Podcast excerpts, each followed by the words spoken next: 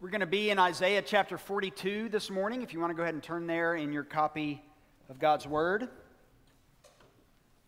Beginning in verse 1, here's what the prophet Isaiah tells us Behold, my servant, whom I uphold, my chosen, in whom my soul delights.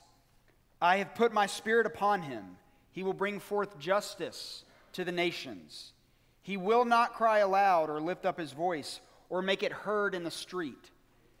A bruised reed he will not break, and a faintly burning wick he will not quench. He will faithfully bring forth justice. He will not grow faint or be discouraged till he has established justice in the earth, and the coastlands wait for his law. Thus says God the Lord, who created the heavens and stretched them out, who spread out the earth and what comes from it who gives breath to the people on it and spirit to those who walk in it. I am the Lord. I have called you in righteousness. I will take you by the hand and keep you. I will give you as a covenant for the people, a light for the nations, to open the eyes that are blind, to bring out the prisoners from the dungeon, from the prison those who sit in darkness. I am the Lord. That is my name. My glory I give to no other, nor my praise to carved idols. Behold, the former things have come to pass, and new things I now declare. Before they spring forth, I tell you of them. Sing to the Lord a new song, his praise from the end of the earth. You who go down to the sea and all that fills it, the coastlands and their inhabitants. Let the desert and its cities lift up their voice, the villages that Kedar inhabits. Let the habitants of Sela sing for joy. Let them shout from the top of the mountains. Let them give glory to the Lord and declare his praise in the coastlands. The Lord goes out like a mighty man, like a man of war, he stirs up his zeal. He cries out, he shouts aloud, he shows himself mighty against his foes.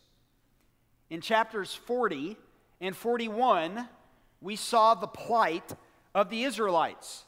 They had been removed from their homeland, left to question if God actually cares for them.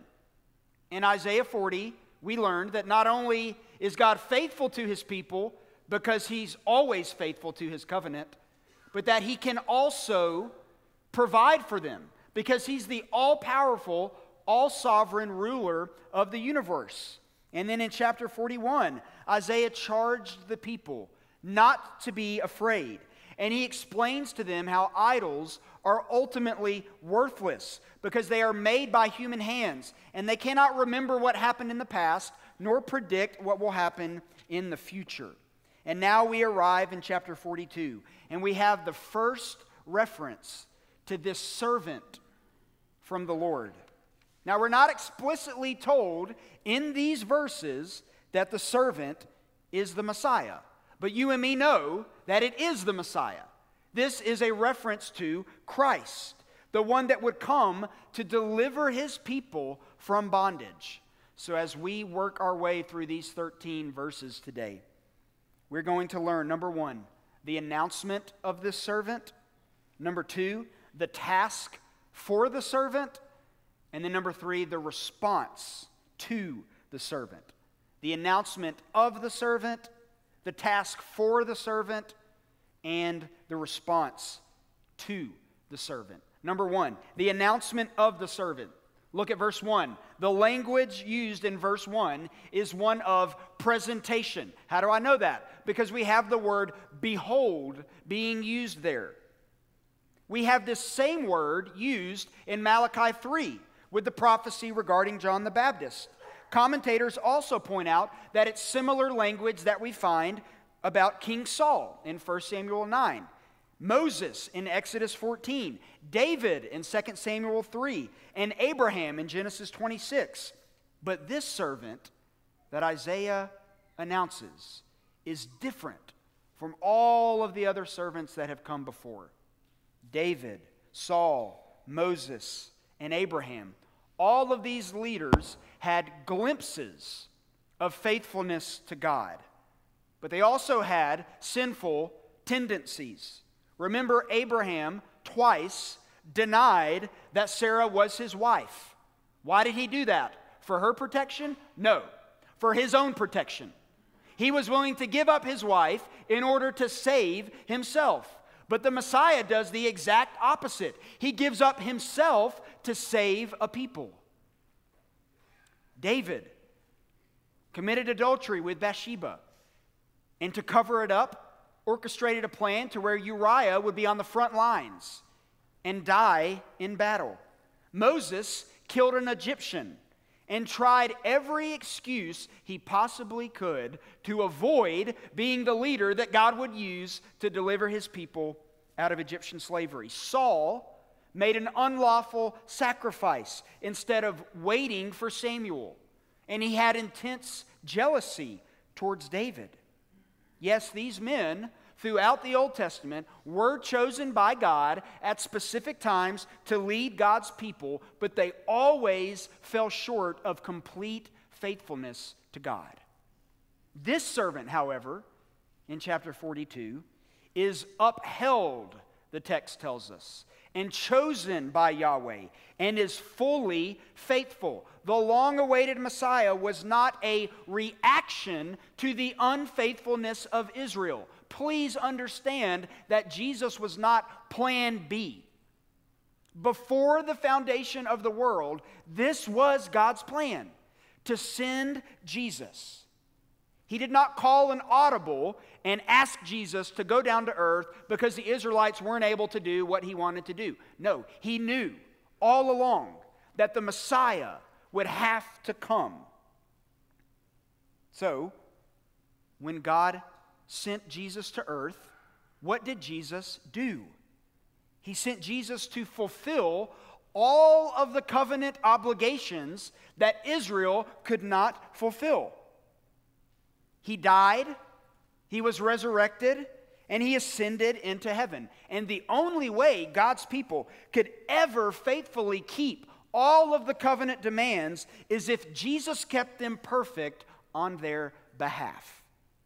Our faith in Christ is our faith in His ability to live the perfect life that we could not live because of our sin. He is the one who died the substitutionary death. He is the one who defeated death. And He is the one now who is seated at the right hand of the Father. Tim Keller always used to say, it's not the quality of our faith, but the object of our faith that holds us up. What does he mean by that? You can have all of the faith you want, the strongest faith you could possibly have, to sit on a branch and for it to hold you up. But no matter how strong your faith is, if that is a weak branch, you will fall and break your back. So try it, go for it. You can have all of the positive mental energy you want, the strongest faith in the world for this branch. It's going to hold me up. I guarantee it because my faith is so strong that this branch is going to hold me up. And if it's a bad branch, it will break.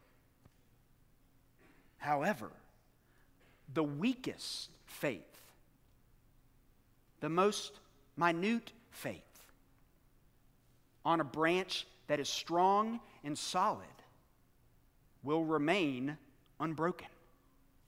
You can have the worst faith ever in the strongest branch, and that branch will still hold you up. A person's faith can be resolute in any number of things. If it is faith in moral goodness to make them right before God, that's wonderful. But that moral goodness, no matter how strong that faith is in one's ability to perform in order to be made right with God, it's not faith that will save. The only faith that saves is faith in Christ. His perfection, His faithfulness, it's not the quality of our faith, but the object of our faith that holds us up. Jesus is that perfect object. He is that unwavering object that we can trust and believe in. But a person who has resolute, resolute faith in Christ, despite our moral deficiencies, will still be reconciled to God. Because they're not making it about what they do, but rather what Christ has done. Isaiah tells us that this servant will bring justice to the nations. But it's a different type of justice than what the Israelites are used to. They're used to justice that they saw during the reign of Nebuchadnezzar and that they would see during the reign of Cyrus. These great rulers throughout history who brought justice by exerting their power in battle. And people feared these rulers because they used brute force in order to accomplish their purposes. In contrast, the servant of the Lord does not do that. He comes quietly. Look at the description in verse 3 a bruised reed he will not break, and a faintly burning wick he will not quench. How easy it would be for God's chosen servant to fully exercise his power and authority over the nations in a display of his greatness. Listen to what one commentator said God's answer to the oppressors of the world is not more oppression, nor is his answer to arrogance more arrogance. Rather, in quietness, humility, and simplicity, he will take all of the evil unto himself and return only grace. That is power. And that's what Jesus does. You know, as I read the New Testament, as we've been going through our Bible reading plan, we're getting done with the Gospel of Mark. We're moving into the Gospel, excuse me, Gospel of Matthew. We're moving into the Gospel of Mark. And when you read the Gospels, maybe it's just me, but in my sinful flesh, I often find Jesus wanting to react differently in certain situations. For example, when he heals people and he tells everyone watching and his disciples to not tell anybody about what he did. That frustrates me. Why? Go tell everybody, Jesus, what you just did. He never defends himself when accusations are made. In the final days, as he's marching to the cross over and over again, the Romans and the Jews are asking him all of these questions, and his answers are vague and oftentimes cryptic. He, he asks them questions back rather than giving them the answers. He's not concerned about defending himself against accusations. He's not seeking glory in those moments, at least, for his miracles. He's completely comfortable in his own skin. And I'm not. That's the difference. He's God in the flesh. I'm sinful man. His obedience to his father always remained the most important thing. And Israel, in this passage, needed to be reminded that even though there are world powers like the Assyrians, like the Babylonians, like the Persians, who exercise brute force to accomplish justice, ultimate justice will prevail through a meek, gentle, and lowly servant who made himself nothing. Even though he won't bruise a reed or quench a wick. Isaiah reminds us he does not grow weary, he's never discouraged, and justice will be established through this servant, not just for Israel, but for the Gentiles as well, which is why we see over and over again in Isaiah 40 to 55 this reference to the coastlands. And as I said a few weeks ago, anytime you see coastlands, it's a reference to everywhere else the whole world, the Gentiles. Justice will be established, not just for God's chosen people, Israel, but for the entire world. This is the announcement of the servant. But there's also a task for the servant.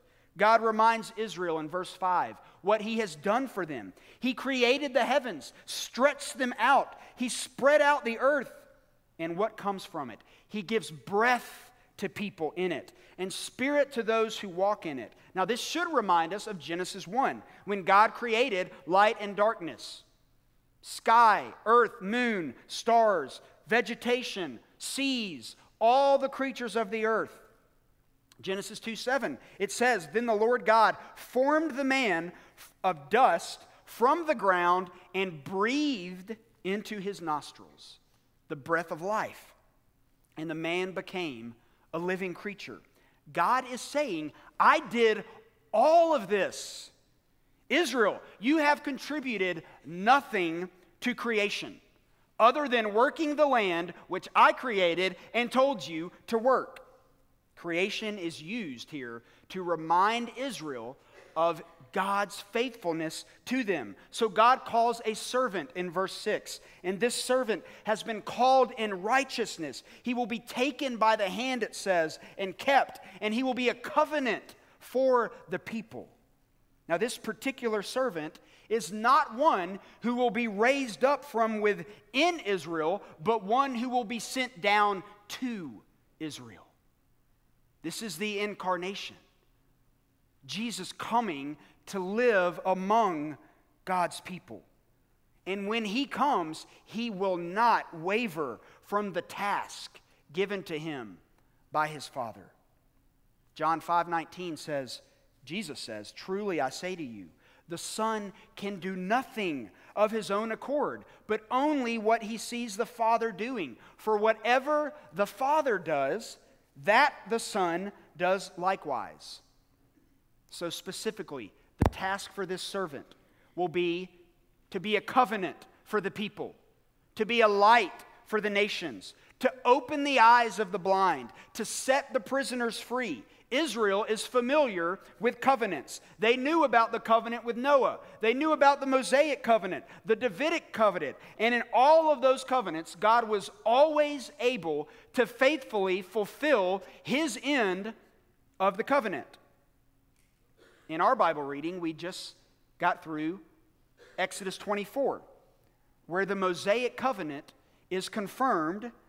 And here's what it says Then he, being Moses, took the book of the covenant and read it in the hearing of the people.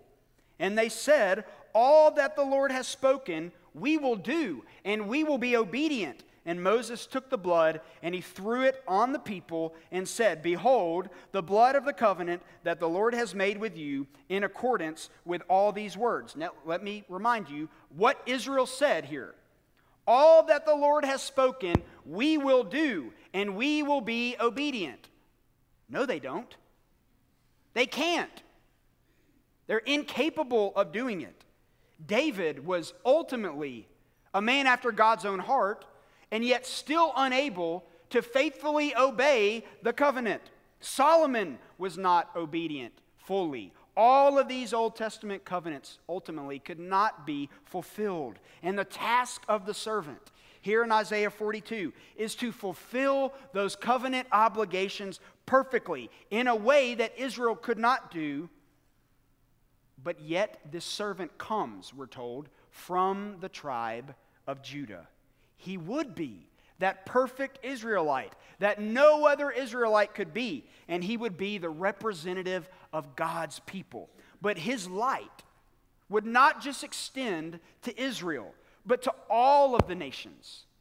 And we have these beautiful references here to all of the wonderful things that Christ will do. He gives sight to the blind, he sets the prisoners free. It's pretty obvious what Isaiah is referencing here. He's showing us a servant who will deal with the sin problem that all of us have in our hearts.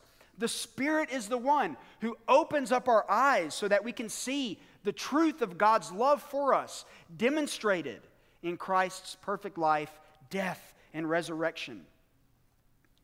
I am healed of my blindness not on my own, but because the Spirit has awakened within me the ability to understand what God has done through Christ. This is why, when we're talking with lost people, it's helpful sometimes to actually open God's Word and explain to them what the gospel is. Because lost people are blind. And the Holy Spirit works through the preaching and the sharing of His Word. So as we turn to God's word, the Spirit can begin the process of taking a dead heart and hopefully by God's grace, allowing that person to be awakened and turn from their sin and place their faith in Christ. I don't break out of prison on my own. I don't understand the scriptures on my own. I am set free by the Spirit doing his work in my life, Ephesians chapter 2 tells us. And who is the one who did all of this? Look at verse 8. I am the Lord. That is my name. My glory I give to no other, nor my praise to carved idols. No idol can do what God is going to accomplish through this servant. The false gods that Israel constantly worshiped could do nothing to fix their disobedient hearts. The false idols that we worship, family, career, money, Alabama athletics, can do nothing to fix our disobedient hearts. It will have to be a work that only God Himself can do. So let's stop trying to fix our hearts on our own. If I ran a bookstore, the self help section of the bookstore would not exist. Now, I wouldn't make a lot of money, but my self help section of the bookstore would have a few things. It would have the Bible, and it would have faithful Christians standing there. So when people came to that section, that faithful Christian could hand them a Bible and begin teaching them what God's Word says about how to fix yourself. So, in case you didn't notice, I'm not a fan of chicken noodle soup for the soul. I'm not a fan of Jordan Peterson's, whatever that book is, that focuses on your own efforts to be made right with God, just be a better husband, just be a better father, just be a better employee by following these steps. And they might make you better husbands and fathers and employees, but guess what? They don't save you from your sin. Therefore, you're not reconciled to God. And it's ultimately not helpful. So, I would make a terrible bookstore owner However, I like my chances, hopefully, by God's grace through His Spirit, to allow people to understand the beauty of the gospel. All of these former things will pass away, Isaiah says in this chapter. Cyrus is going to go away. Exile for Israel is going to end, and a suffering servant will come and I'm telling you about it, Isaiah says, hundreds of years before it happens. So he concludes this section with the response, our response to the servant. And the only proper response to this news that Isaiah gives us here is worship. Not simply worship from Israel alone, but worship from the whole world. Look at this. Sing to the Lord a new song, his praise from the end of the earth. You who go down to the sea and all that fills it, the coastlands and their inhabitants. Let the desert and its cities lift up their voice. The villages that Kedar inhabits, let the inhabitants of Sela sing for joy. Let them shout from the top of the mountains. The message of salvation to the whole world is a message that is worthy of our worship. Not just on Sundays, every hour of every day, it's worthy of our worship. God's grace and mercy extended to us in spite of our rebellion against Him is cause for the whole world to bow down and worship God. Kedar, here in this passage, that's the second son of Ishmael. Go back and look in Genesis 25. He is representative of all desert dwellers. Why is a desert mentioned here? It's supposed to be understood as a remote, far off place where not many people would dwell. And Isaiah is saying, even the desert dwellers will bow down to God. Sela is referring most likely to an Edomite city. Edom first entered into the picture through the person of Esau, Jacob's twin brother. And even though Jacob and Esau reconcile in Genesis 33, Edom continues to cause havoc within Israel. Throughout the Old Testament, Saul goes to war with Edom in 1 Samuel 14. David goes to war with them in 2 Samuel 8. Solomon fights with them in 1 Kings 11. Jehoram in 2 Kings 8. Amaziah in 2 Kings 14. And Edom is even hostile when Jerusalem falls to Babylon referenced in both Psalm 137 and Obadiah 10 through 14. Edom is mentioned to us to show us that even the great enemies of God's people will worship him from the top of the mountains. God will get his glory. He is consumed with it.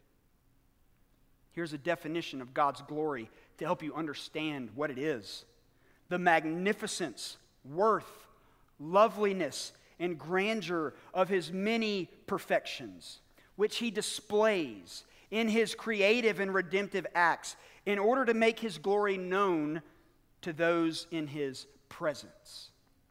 Throughout the Bible, God communicates his glory through his creation, through his image bearers, through his providence and through his redemptive acts. Here in Isaiah, he is worthy of glory because he will send a suffering servant on behalf of his people. And this servant will also be a light to the Gentiles.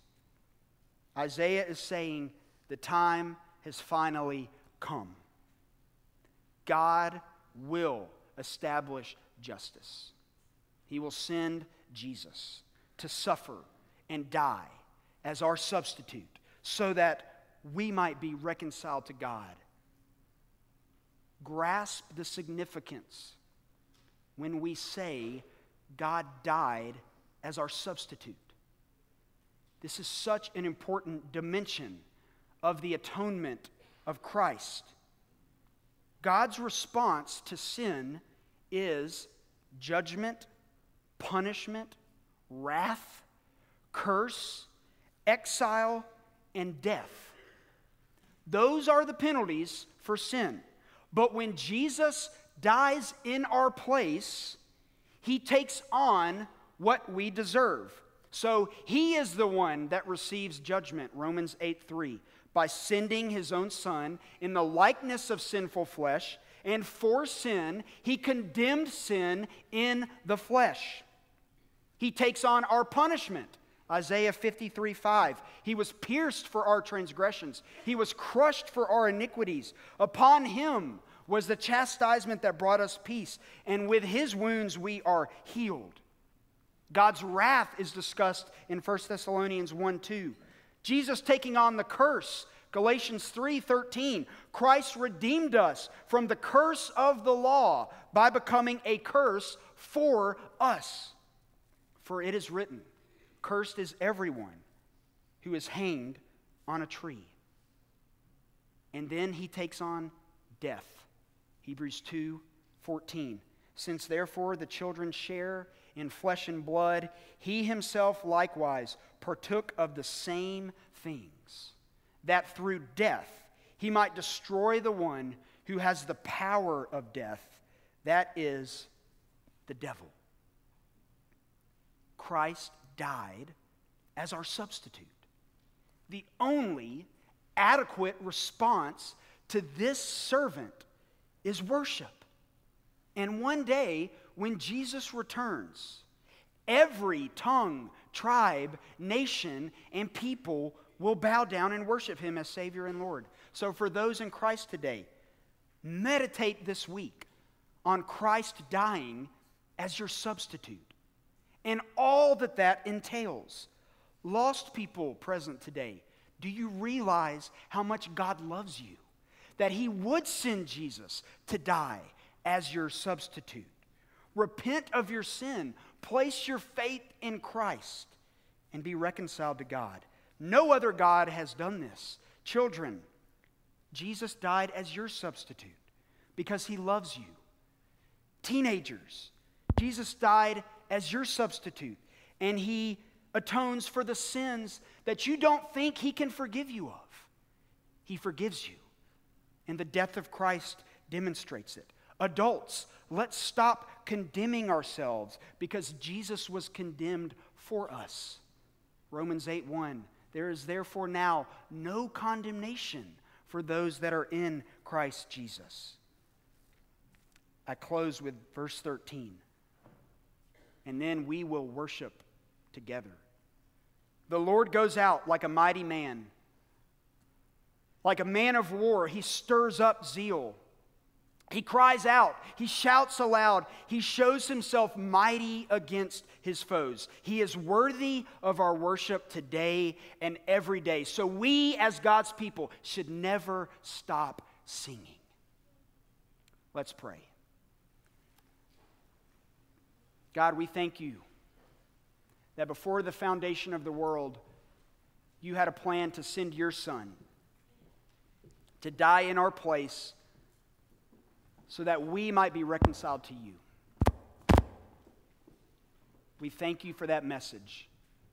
And we pray now that your gospel truth be planted in all of our hearts the Christian, non Christian, the teenager, the child, the adult. God, may we leave this place understanding the beauty of Jesus dying as our substitute. For any that are not in Christ, we pray that the seeds of your word would take root in their hearts, and that they would come to faith in Christ. We ask all these things in his name. Amen.